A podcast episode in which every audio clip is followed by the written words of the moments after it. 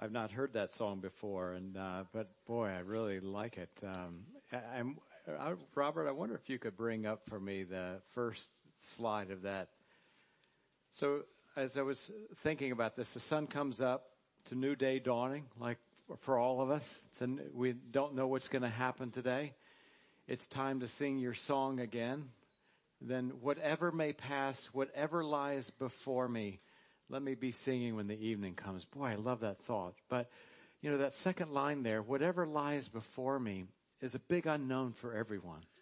I mean, nobody knows what's going to, to happen at three o'clock this afternoon or, or ten o'clock tomorrow morning. I mean, if you know exactly what's going to happen tomorrow at ten o'clock, could we get together after the service? I want to know which stocks to invest in at nine thirty when the market opens. We don't know.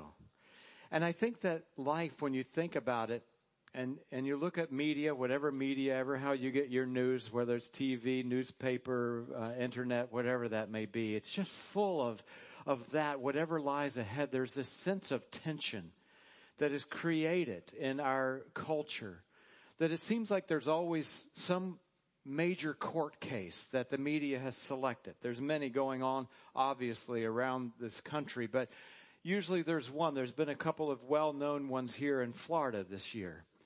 And there's this, it seems as if the, the whole country is just glued in. And, and then of course there's talk shows and, and spins and all, all that happens with this. But it's, it's the unknown of what lies ahead in this case, whether, what, whatever side of the case you fall on.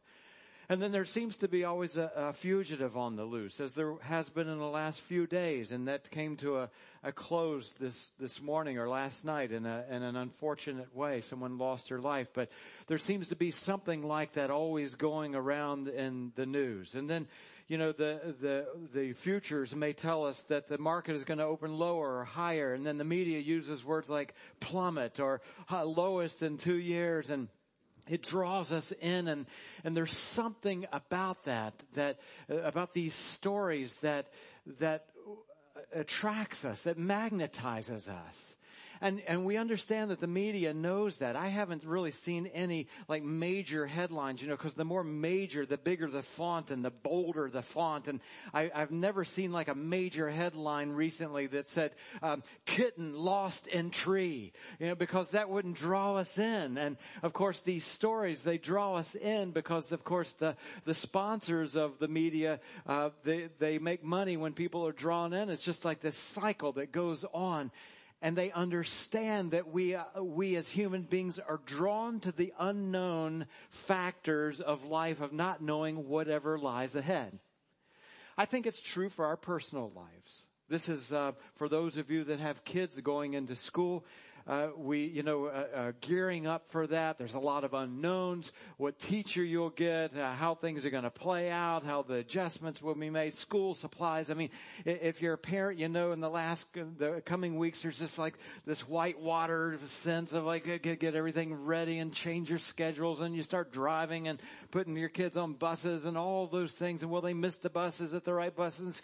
I mean, it's, uh, there's so much like, ah, oh, and there's, you feel the tension. But for some reason with these things, whether it's our finances or court cases or fugitives or the stock market or school schedules or whatnot, there's part of us that we can say, gosh, if we could just not have any of that, life would be better. So for that reason, we do everything possible to try to lower the risk and the unknowns in life. We do that through a measure of ways. We get overinsured and for, for a million different things just so, you know, we make sure that our four oh one k's are okay. And, and we, we don't like risk. In fact, in our, our A C T group yesterday, you know, I'm in a men's group on Saturday and we're again reading through John Eldridge's book, Wild at Heart.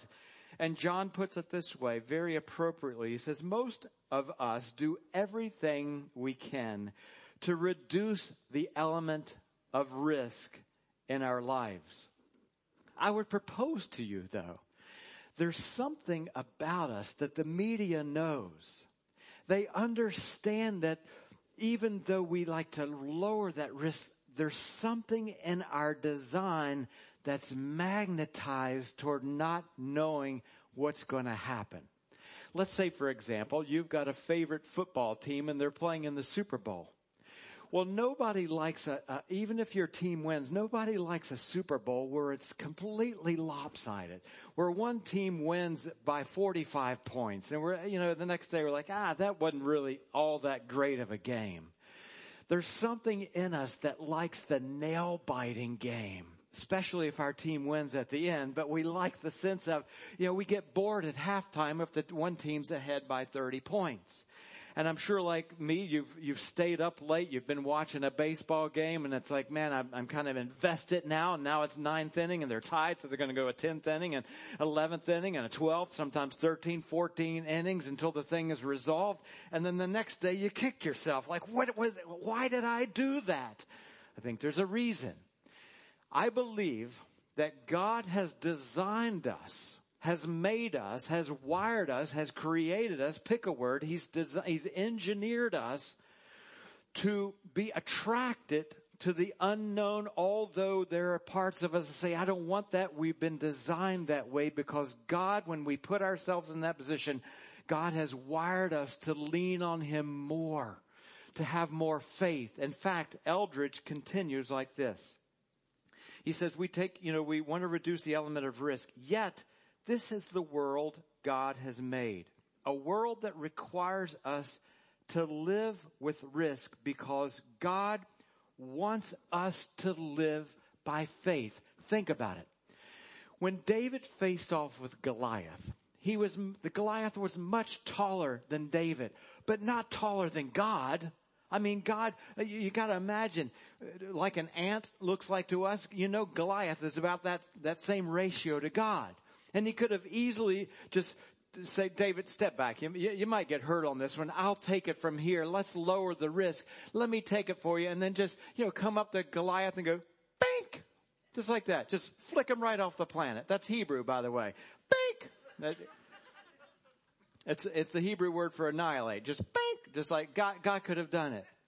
You see, God could have taken Uh, Gideon and said, look, you got thirty-two thousand men, and with those thirty-two thousand men, you're still outnumbered by your enemy, but I'm going to reduce it to three hundred. But he could have said, let me just take care of it. No, I'm going to put you in a position of risk so that you will understand that in this life, you are umbilically dependent on me.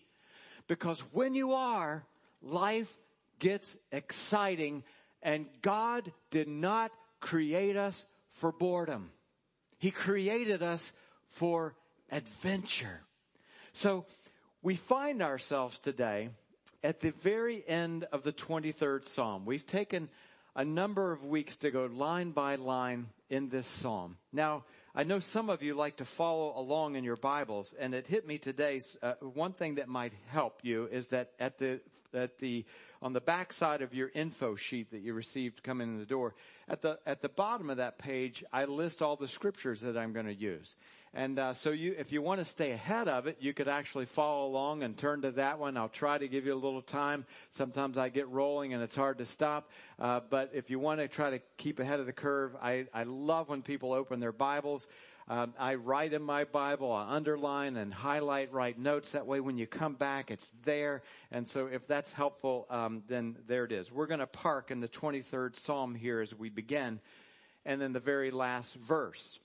Now, David reminds us of something as he closes this classic vintage Psalm that we all know. He reminds us that we as sheep were created for danger, and we live supposedly in an adventure, or we should live an adventure. He reminds us that the life of a sheep is dangerous, that there are ravines, there are cliffs. We've seen that there are valleys, there are shadowiest of shadows, there are dark places, there are rushing rivers. That's why God has to lead us to more still waters, or we'll drown in, in the in the rush of, of life and the, the rush of our reasoning. There are wild animals, there are wolves, and we're told spiritually there are those that, that we can't even see that are like uh, lions and, and wolves that want to attack us. And therefore God says, I need you to hold up here, and I'm going to make you lie down in green pastures because I can see around the corner and you cannot. In other words, life as we know it is designed to be dangerous. For that reason, David begins this final um, uh, lap around uh, this, this psalm with this amazing word.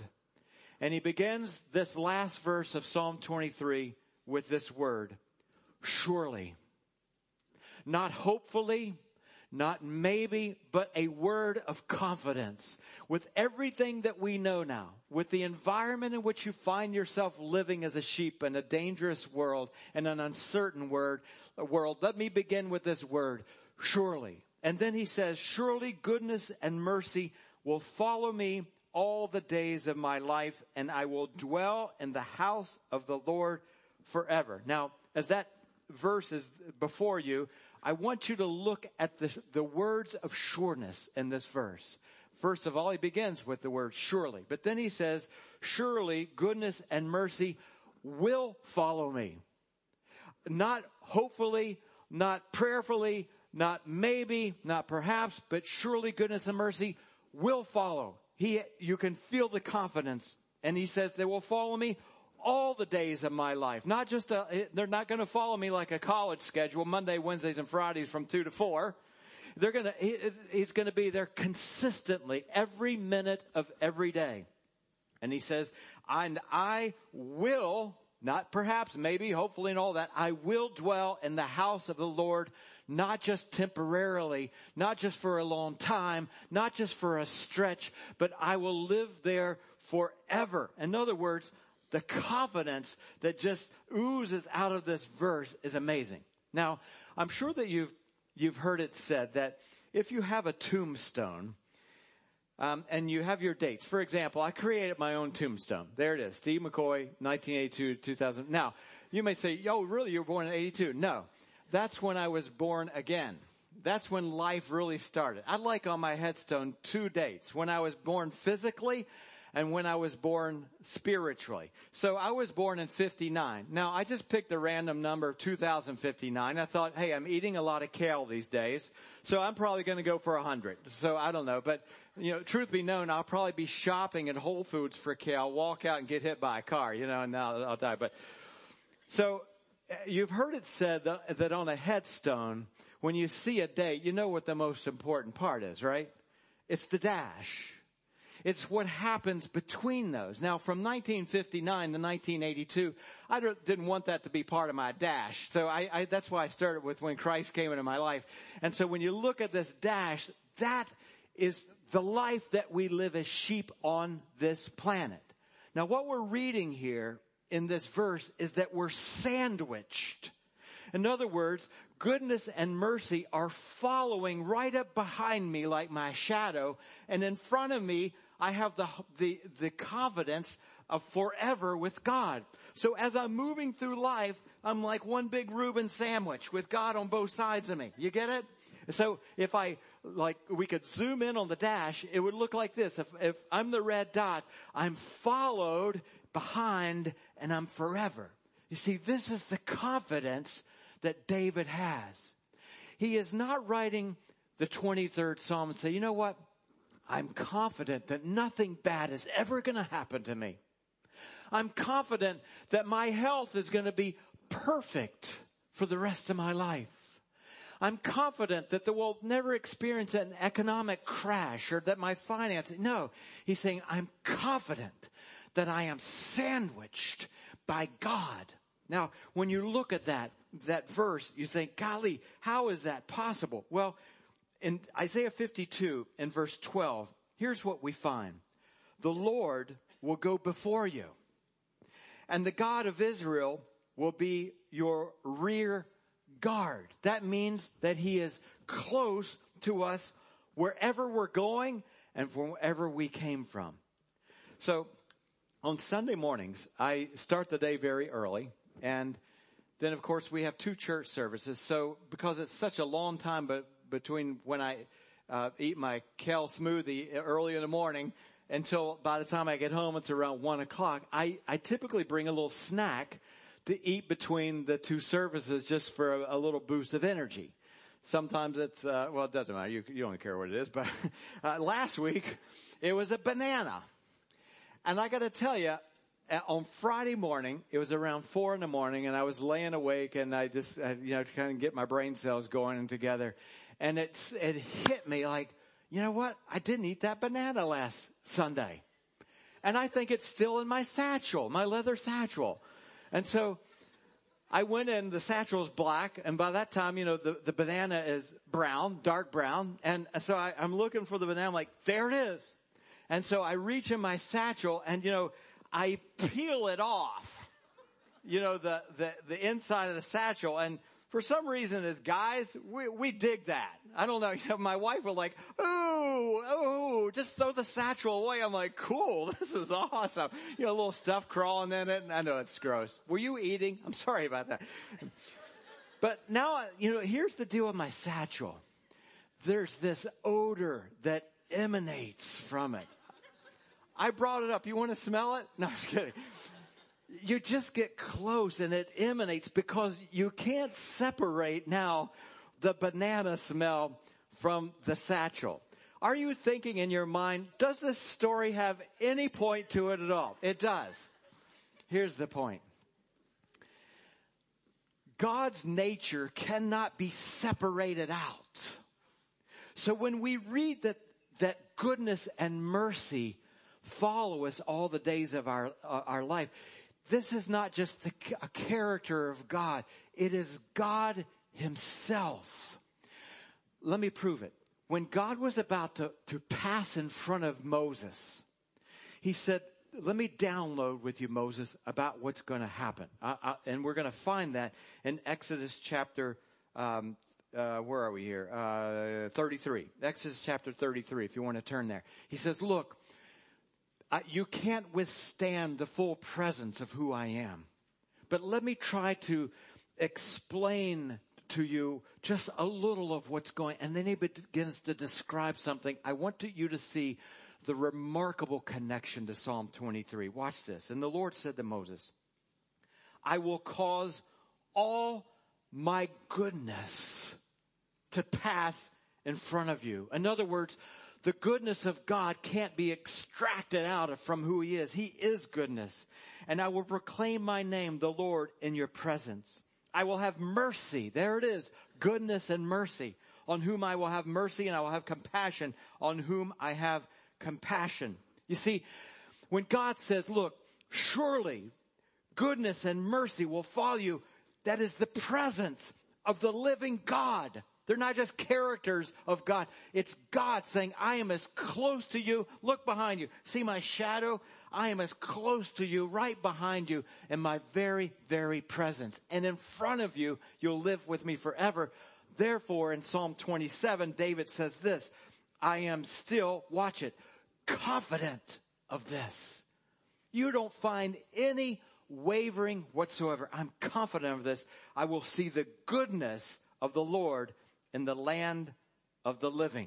Now, the confidence that we have is, as we've seen, from the back end to the front end. Now, when you read Hebrews chapter eleven in the New Testament, we call that the hall of faith. In other words, it's a lengthy list of those people like Abraham and Moses who have done great acts by faith. They've, they've been willing to live risk. They've been willing to live out the adventure. But that chapter begins with these words. Now faith is being sure of what we hope for and certain of what we do not see. There is a surety that David is trying to say here, and he says it comes through faith. Now, up to this point, my guess is that all of us in the room are like, okay, I'm with you.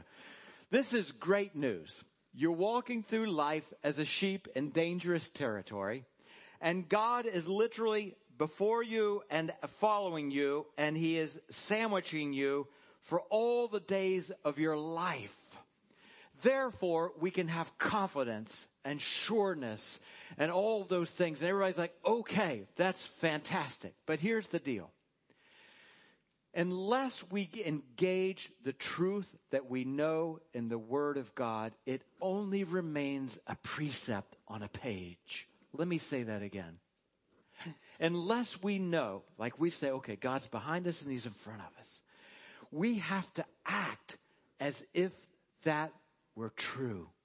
So when we have faith, if we can bring up this picture, it takes faith.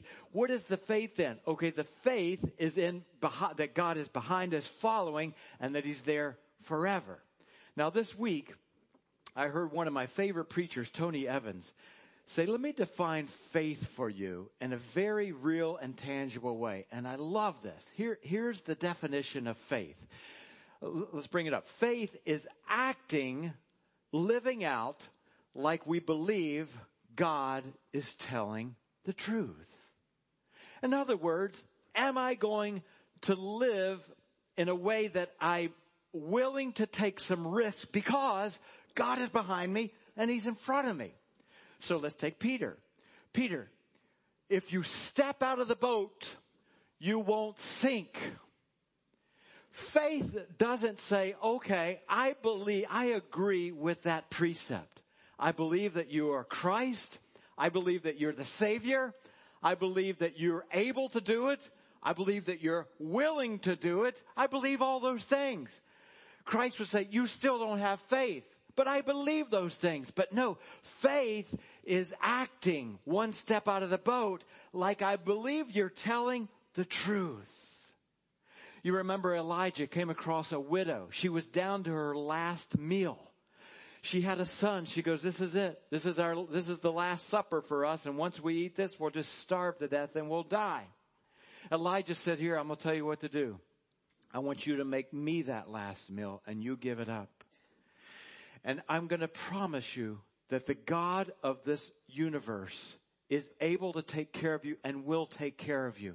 She had a choice at that point, a choice of faith if she was going to take that risk and really act as if Elijah, speaking for God, that God was going, was telling the truth. She said, okay, I'm going to do it. She acted by faith. When you read Hebrews eleven, all of the people that are listed in the hall of faith, they acted as if God were telling the truth.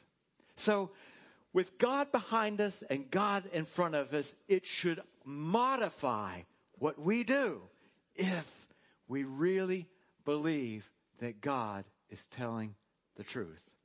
So this morning I went on Facebook, kind of catch up on the latest before I came to church, and I saw this picture. I'm like, oh, I got this picture is so perfect. Check this out. No dogs beyond this point.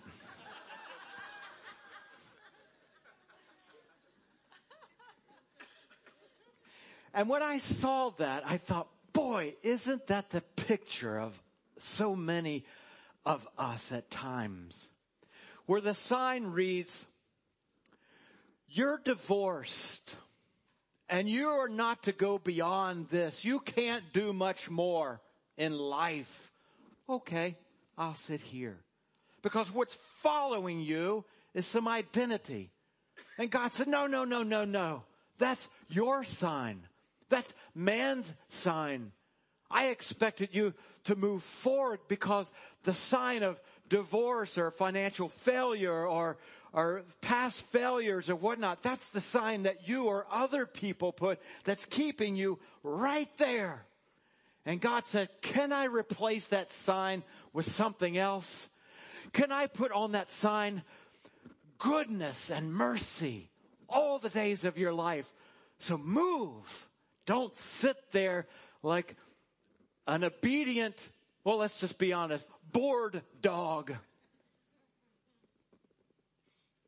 That is not a picture of the adventure for which we're created. I got to tell you, if you're like me, there are so many signs that other people have stuck in the ground. You sit here. And that's what I, I come to that point. And I, and if someone said, what's following you? Well, the, my shadow are the things that people have said you can't do. Or maybe more common is the shadow of things that I myself have said, I can't do it. And God has said, you're right. That's why I've made you a Reuben sandwich. That's why I've sandwiched you. I think about a guy like Jacob. You know the story of Jacob. Jacob had a twin brother. The very name Jacob in Hebrew means grabber, taker, swindler, thief. That's what followed Jacob, because he ripped his brother off of what belonged to him. And it caused him to modify his future, because that was the thing that was following him. So he said, uh, here, here's the deal. I'm, I, I'm, I ripped my brother off. I, I had this Ponzi scheme, and now I, it's all mine. Until his mother said, came to him and said, you know what, your brother, he's pretty ticked off at you. In fact, he's getting ready to kill you. And so now, mixed with my own junk is fear. The sign is right behind me. And that fear is now causing, modifying the direction of my life, not the fact that God is behind me. So Jacob ran, and he went to a city, a place called Haran. In Hebrew, the word Haran means parched. Kind of like the picture of that dog, parched for adventure. You know, it's as if that dog, if you just said, okay, forget the sign, just run beyond this point. It's like, yippee, it'd be running all over. As many Christians like, oh, let loose a little bit. Don't allow your fear to modify your future. And so Jacob ran. And I want to tell you this, for those that are running, even in Haran, even in the land of fear, even in the land of stupid, which I've visited many times, God is still right up behind you. He cannot let go. He cannot run away. In fact, the scripture says he cannot be unfaithful. That's not who he is. So, as you know, uh, some of you, if you know this story, in Genesis twenty-eight, if you want to turn there, Genesis twenty-eight, on his way out as a fugitive, God encounters Jacob. He shows up in a dream. This is the dream, the stairway to heaven dream. And he, and Jacob sees the stairway to heaven, and um, and he God begins to speak to him. And take note of what God says while in, at the same time that Jacob is running. He says these words, I am with you. I am with you. Even when you're being fearful, even when you're running, I am sandwiched. I'm with you, and I'm going to watch over you wherever you go. There will not be a place. That word, wherever you go, I'm with you. Have that confidence, Jacob. And I will bring you back to this land, and I will not leave you until I have done what I have promised you to accomplish in your life. Now, the question is never, will God be with me? I got a prayer for you that, you know, some people say, God didn't answer my prayer. Here's a prayer that God will answer yes to every single time, one hundred percent of the time. Here it is. God, will you be with me? God will say, yes, I will. I've just made a huge mistake. God, are you still with me? Yes, I am. God, I'm running from you like running out of a burning building. Will you be? Yes, I'll be with you. Because he cannot not be. God is with him. The question is, will we act like God is telling the truth? So, Jacob wakes up from this dream in verse sixteen of Genesis twenty-eight. When Jacob awoke from his sleep, he thought, same word as David. Surely, man, I'm feeling confident. God showed up. Surely the Lord is in this place, and I was not aware of it. He was afraid. He said, how awesome is this place? Bad news, Jacob. God's going to ask you to move out of this awesome place. And in just three verses, his surely turns into an awful, awful word. In verse twenty, he starts by saying, J- Jacob begins to saying, now, if God will be with me, wait a minute. What do you mean if God will be with you? The God of the universe just showed up to you with a rock band song called Stairway to Heaven. Uh, he's looking right at you and said, I will be with you wherever you go, sandwich you in. And then somewhere in three verses, he's changed his surely to F. Surely has left the building. And he says, if you will be with me and will watch over me on this journey I'm taking and will give me food to eat and clothes to wear. I mean, it's as if God were like, oh, I forgot the food thing. I, I've, oh, you're going to be naked and starving. Doggone it. I should have wrote a post-it note to myself. Really? I mean, the God who created galaxies can't provide polyester and a can of tuna? How we minimize the reality that God is right behind us and right before us. So if God will do these things so that I might return safely to my Father's house, then the Lord will be my God. And this stone that I've set up as a pillar will be God's house. And all that you give me, I will give you a tenth. There it is. God, when, if you set up my finances and you get everything perfectly in order, then I'll start giving. You see, if, God, you get rid of all this debt for me, then I'll start, I'll start moving. And God says, oh, no, no, no, no, no, no. That's no different than Peter saying, hey, Jesus, if you reach down in the bottom of this bathtub called a, a sea and you pull the plug and then, you know, all, all the water drains out and I'm on, then I'll do it. And God says, that's no faith. There's no risk. And when there's no risk, there's no dependence on God. And there's no faith. And we missed the whole thing. No, Jacob, I want you to know that you can step out and act as if I'm telling the truth because I told you I'll be with you. So move. Get away from that sign that says don't go beyond this point. You see. So the first thing I think we learn here from this is this. Faith, faith acts first. Faith acts first, because here's what happens when it does it. You see, Jacob was living in the if world. Well, if God works this out, not sure. You know what happened? Watch this. Twenty years. You see, the story could have gone any direction. Jacob could have said, you know what? I'm going to do the hard thing. I ripped my brother off. I'm going back home. And the reason I'm going back home is because I'm going to act like I believe God. Because he said he's going to be with me. So whatever happens, I'm going to go. Nope, didn't do it. Went the opposite direction twenty years before he would do the right thing. I mean, there are times where we miss out. You see, I'm learning to be a, a better father. I'm learning to do the hard things with my boys. I'm learning to lead my family, my wife, as a, a man the way God designed me to be. Because I could spend years and years, and sometimes it's difficult. We talked about that as a men's group.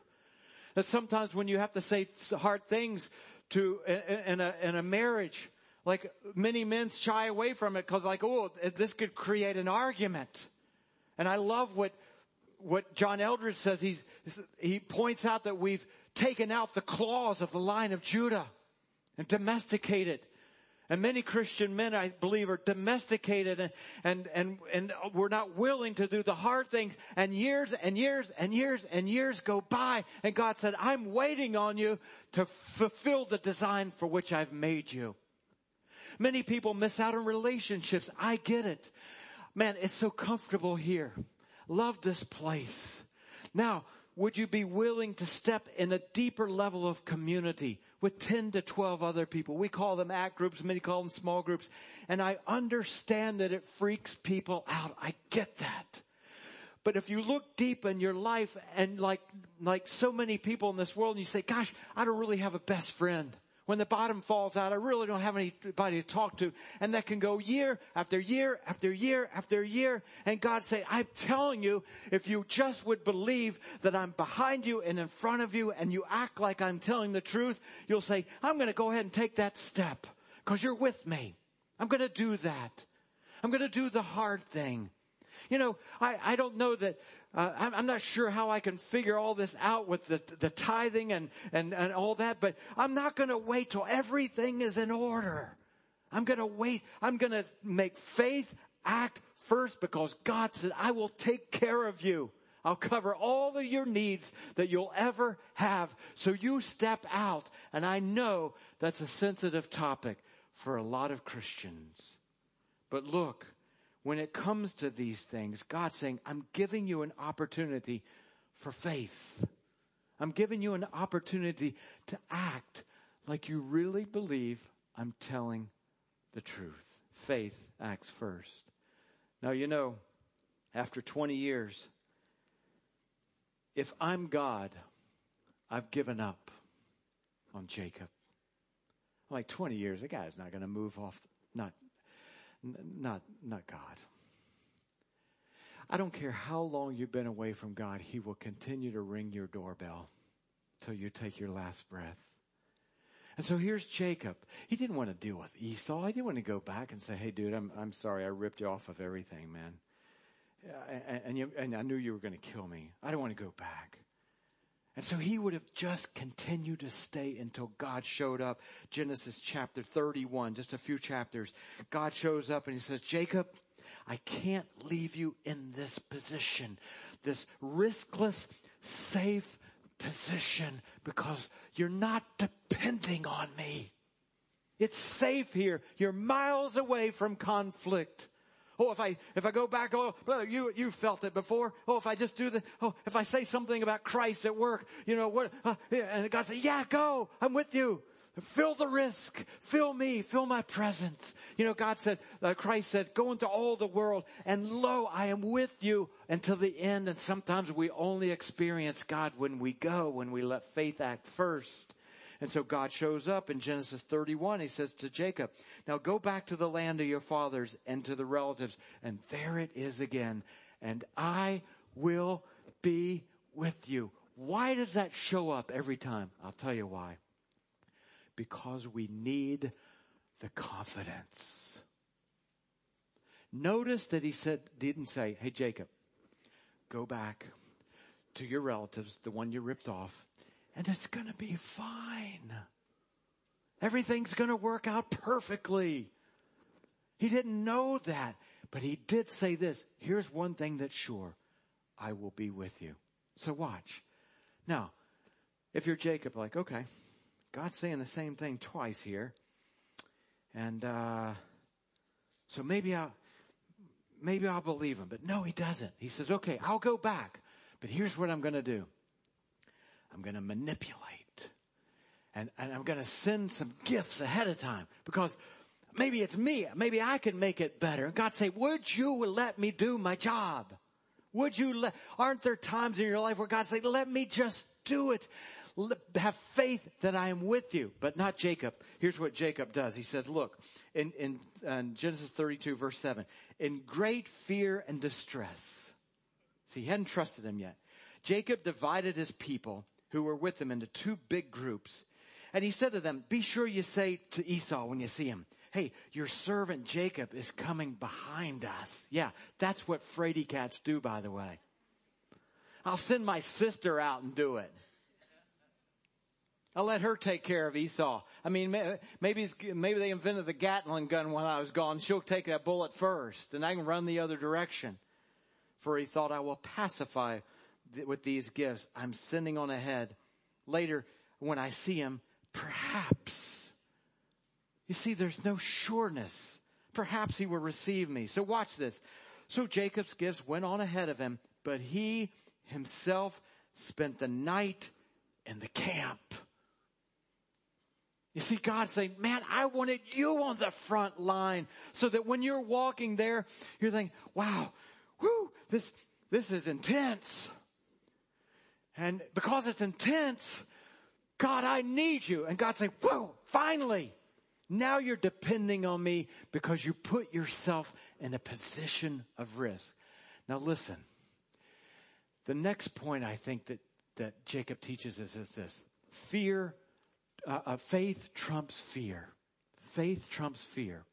Be careful in thinking that faith eliminates fear. It doesn't. We're human beings. My guess is that when Peter was on that boat and it was rocking and there was lightning just dashing across the sky and he was getting ready to step out, my guess is that his blood pressure was slightly elevated. You see, what happens, I believe, is that I'm like, okay, I'm going to have, I'm going to have to have a tough intersection with somebody. Let's say it's in your marriage. I gotta, I gotta talk to my wife about something, or maybe the wife needs to talk to the husband about something, whatever that may be. I'm gonna, I'm gonna have this tough conversation.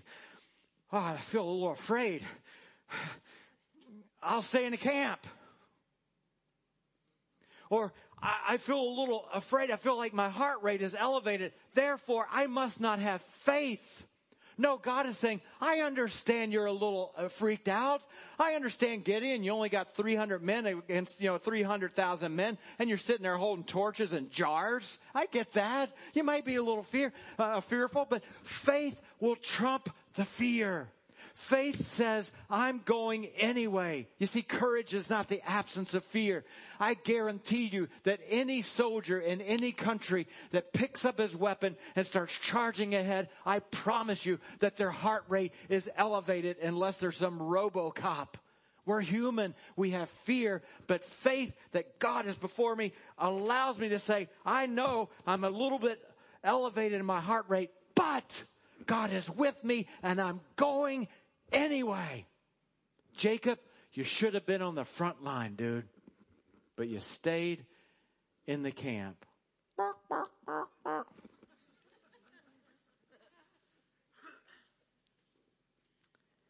So God shows up and he wrestles with Jacob, as you know. At the end of that wrestling match, Jacob asks this question of God. Can you tell me your name?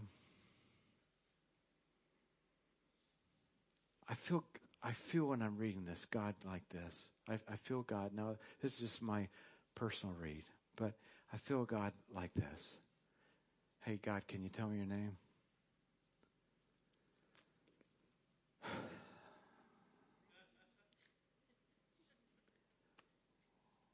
Why do you ask me that?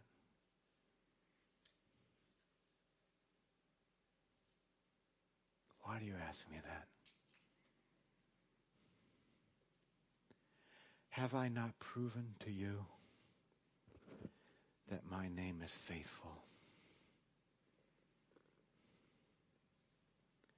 Have I not proven to you that my name is warrior? Haven't I prove, proven to you that my name is is able? Why are you asking me that? Because see, here's the deal. Here, here's the final thing I, I think we learn from Jacob. Faith helps us to know a different side of God. I've shared with you, I struggled with giving and tithing and all that years ago, but for, for years I struggled with it. And it's so hard to explain to someone what happens when you step out believing that God is telling the truth.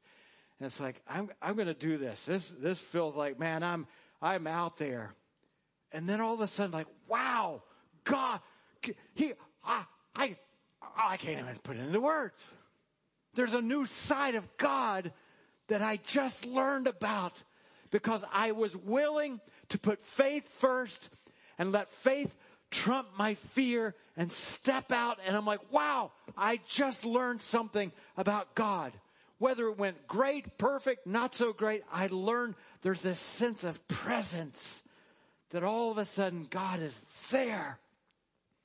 This is the end desire of faith for us on God's part. I want you to be put yourself in enough risk so that you depend on me, so that now you get to see a side of me that you haven't seen before. Moses said it very well. In Exodus chapter thirty-three, Moses said to the Lord, look, God, you've been telling me, lead these people, but you have not let me know whom you will send with me. You have said, Moses, I know you by name, and you have found favor with me. So God, if you're pleased with me, teach me your ways so that I may know you. Really? After the, the locusts and the, the frogs and the miracles and the Passover, and of course this is post all the, after all that, oh man, I, I, oh, you gotta know me. And so he says, look, let me tell you who's gonna go with you. My presence will go with you and I will give you rest. Then Moses said, okay, if your presence does not go with us, do not send us up there. I'm like, I'm with you, man. If God's not with me, then, then shut the whole thing down. Watch this. Don't miss it. Strongest verse of the whole morning. What else will distinguish me and your people from all the other people on the face of the earth? You see, watch. Let me tie it in. When you're willing to put yourself and a point of risk, you're dependent on God at that moment, and you see another side of God, and people see God in you. You see, if you don't know that side of God, you can't show that side of God. You have, we have no right to say, oh, God is faithful, if we haven't put ourselves in a position to know that he's faithful. Make sense? We have to be able to prove that. Now, my wife and I were talking as as as I closed here. Like, what does that mean? What does that look like in people's lives? What does risk look like? Let me give you a few examples. But in giving examples, here's where I rely on the Holy Spirit of God to work in so many different lives here this morning. Because see, there's different camps. Every, each of us have our own camp of safety. Yours may be, as a man, you're not leading your family, and you've got to have some tough conversations. Some of you may say, you know what, I, I believe that God will take care of me, but I've held on to my stuff as if he wouldn't. Some of you may say, I have just wanted to share my faith with someone, but in the safety of my camp, I'm afraid of what people may say or think or do to me at work and all that. Some of you may just, God has been stirring to start something or to reduce something. God may say, I'm asking you not to step out of the boat, but to throw some things out of the boat. And I know that's going to take some courage for you to do, but when you do it, you will see a new side of me, because now you're dependent on me and others will see it in you. You know that hall of faith that we're talking about in Hebrews eleven? Watch this. Check it out. It, it ends with this, these, this, these words. Hebrews eleven, chapter thirty-nine. These people, all of them, were commended for their faith because they stepped out. Yet none of them received what they had been promised. See, look, faith is not about getting what we want. If we have enough faith, oh, I get what I want. No, faith is depending on God, period. No matter how things turn out, no matter where things lie. I wonder this morning, what camp you have built in your life. I wonder that. Are you afraid to get into the next deeper level of community here within your church family and a small group? Are you in a small group and, man, you're so freaked out by having coffee with someone one-to-one, like the whole small thing? Boy, that just it's just too much. Are you holding on to your stuff like God's promises are worth nothing? Are there, are there things that God is stirring you, that he's ringing the doorbell of your camp saying, oh, you're stuck in the awfulness of safety. Isn't that crazy? Isn't safety a great thing? Not to God. You're so super spiritually insured, you look like a bored dog on a beach. Have you convinced yourself that the only thing following you is your junk, your failures, instead of the goodness and the mercy of God? See, I think everybody has a camp. The question is, will you act like God is telling the truth? Let's pray. Father, thank you for reminding us today that we are created, we are made for risk.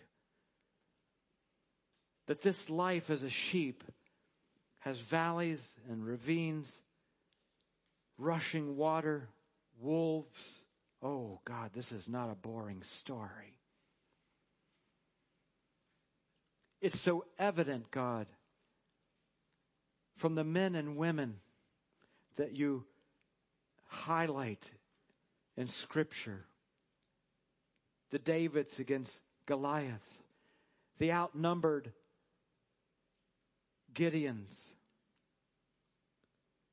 the shaky Moseses, the Shadrachs, the Meshachs, the Abednegos put into fire.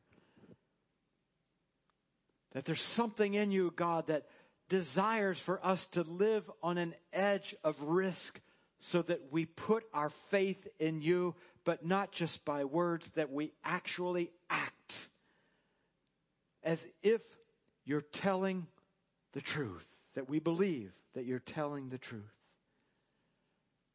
Forgive us, Father, for our camps, for the safety of our boats. Forgive us for the years wasted, running the wrong way. Forgive us for believing our own voice and the, the voice of others who have put planted a sign right behind us. Done. Don't go beyond this point. Oh God, I pray through the power of the Holy Spirit that you do what I cannot. That in every individual literally sitting in this room, that you'll shine light on the camps in which we feel so safe. And yet, God, we're not living out the design of how you've engineered us to live. With that in mind, Father, we're so thankful that you're behind us and that you're in front of us. And with that confidence, God, I pray for those in this room that would believe that to the fact that they act. Believe that to the level that they, they do something. And that they step out of their camps, of their boats, of their safety. I ask this in Jesus' name. Amen.